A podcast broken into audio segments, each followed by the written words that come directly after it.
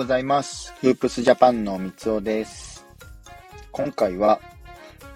アメリカ大学バスケットボールの年収事情というテーマでお話をしていきたいと思います。今回、えっ、ー、と、大学のそのバスケットボールにおいて、アメリカですね。NCAA と呼ばれるアメリカの大学バスケットボールに関する、その、まあ、選手というか、今年、今年、今年じゃない、今回は、ヘッドコーチ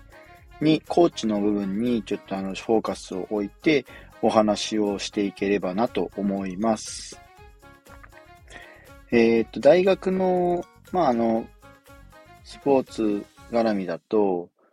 選手には確かにそのお金っていうのは落ちないと思うんですね。学生のバスケットボールの人一環なので、なのでまあ、えっ、ー、と、アメリカでも日本でもそうだと思うんですけども、まあ、部活動みたいな形で、えー、皆さん学生が一人一人が取り組んでいて、まあそこから、こう、プロ選手からの、プロ、プロチームからのスカウトだったりとか、自分の新しい進路を決めるための指針として、活動をしているのは間違いないと思います。まあ、日本の高校生とか大学生でよくあるのは、部活動をしながら別でアルバイトをしているっていうのが現状だと思うんですね。でちなみに、あの、以前ちょっと取り上げたブロニー・ジェームズ、レブロン、レブロン・ジェームズの長男の息子、息子さんで長男のブロニーなんですけども、こちらえっと、まあ、大学バスケットボールっていう、大学バスケットボールに進学する前の現時点で、ちょっとあの、スポンサーの契約、NIC って呼ばれる、ちょっとその仕組みを取り入れて、えっと、もうすでにスポンサー契約で、もう、うん億円稼いでいる。いくら ?9 億だったかな？日本円だと9億円ぐらい稼いでいるっていう話もちらほらとこう上がってきているのが、えー、現代のアメリカのバスケットボールの現状になっています。もしかしたらね、今後、日本の大学バスケですとか、高校バスケットボールにおいても、そういった、えっ、ー、と、資金面とかお金絡みの話は出てくるのかなとは思っています。で、今回は、その選手ではなくて、えヘッドコーチとかアシスタントコーチのコーチ陣にまつわるお話をちょっと取り入れていければなと思います。もちろんね、あの、大学、例えば大学バスケットボールだと、日本だと1部リーグから4部リーグ、5部リーグ、関東だとあったりするんですけども、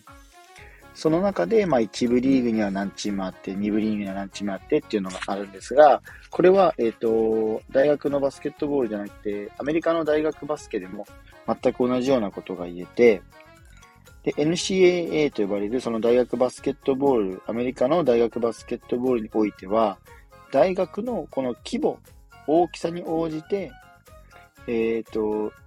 リーグが分かれています。まあ、いわゆるディビジョン1っていうところからディビジョン3まであるんですね。で、これは大学の実力というよりは、まあ、規模で決められているのが、え、ー、と、スタンスというか、基準になっているそうです。で、え、ー、と、1部リーグから3部リーグまでが、えー、存在しているっていうのが現状で、で、しかもそれぞれに、ディビジョン1から3までで、えー、数百もの大学、100以上の大学がこう所属しているっていうのが、えー、このアメリカの大学バスケットボール NCAA に、えー、入って所属しているっていうのが現時点で数字として現れています。で、えっ、ー、と、例えばなんですけども、うんと、ディビジョン3、関例えば日本だと関東大学バスケットの3部リーグの、えっ、ー、と、バスケットボール界のコーチ陣の話を、これアメリカに置き換える、ディビジョン3のバスケ界の、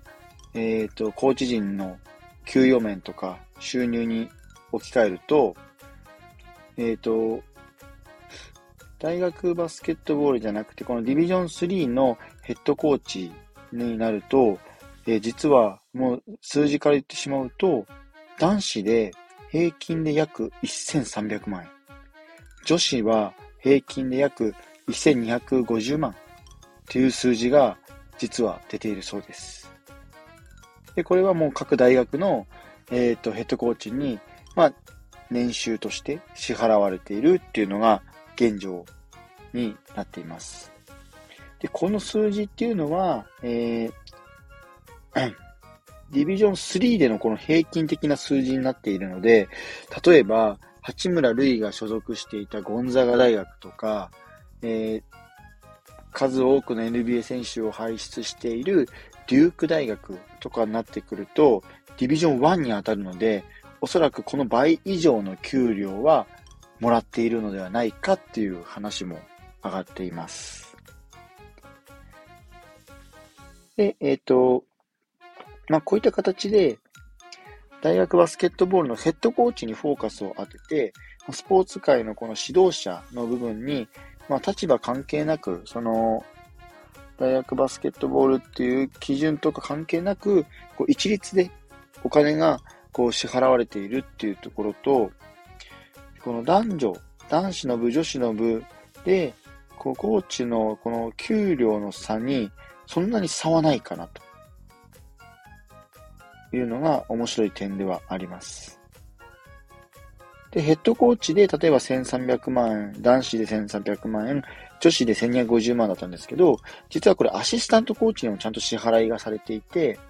アシスタントコーチだと、えっ、ー、と、男子、女子ともに、まあ、1050万ぐらいの支払いがされているとも言われているんですね。で、まあもちろんこれがディビジョン3の数字、約ディビジョン3の3部リーグでの数字になってくるので、これが1部リーグ、あ、2部リーグ、1リーグ、1部リーグになると、さらにこの倍以上の支払いがされているのではないかとも言われているのが、アメリカの大学バスケットボールの現時点での収入になっています。なので、これは、えっ、ー、と、まあ多分日本の大学バスケットボールだと、さすがにここまでの収益、年収っていうのは支払われていないっていうのが、うん、現実かなと思っています。で、えっ、と、まあ、毎年ね、こう、なんかあの、話によると5%ずつぐらいは、その、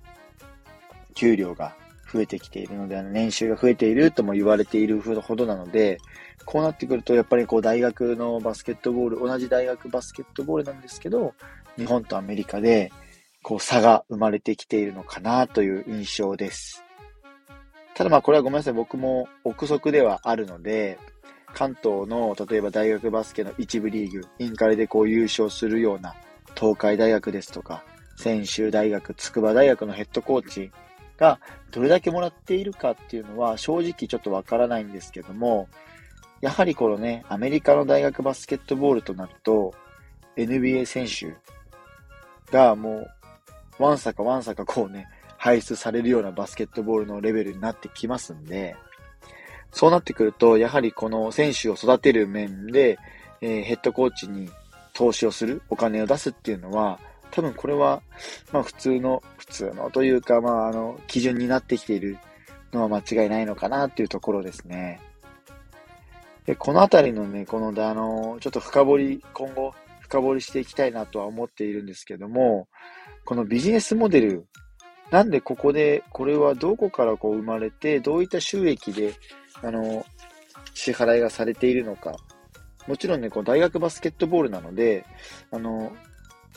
営利目的でのこう活動っていうのはしていないとも言われている、していないって言われているんですよ。なので、この収益自体は、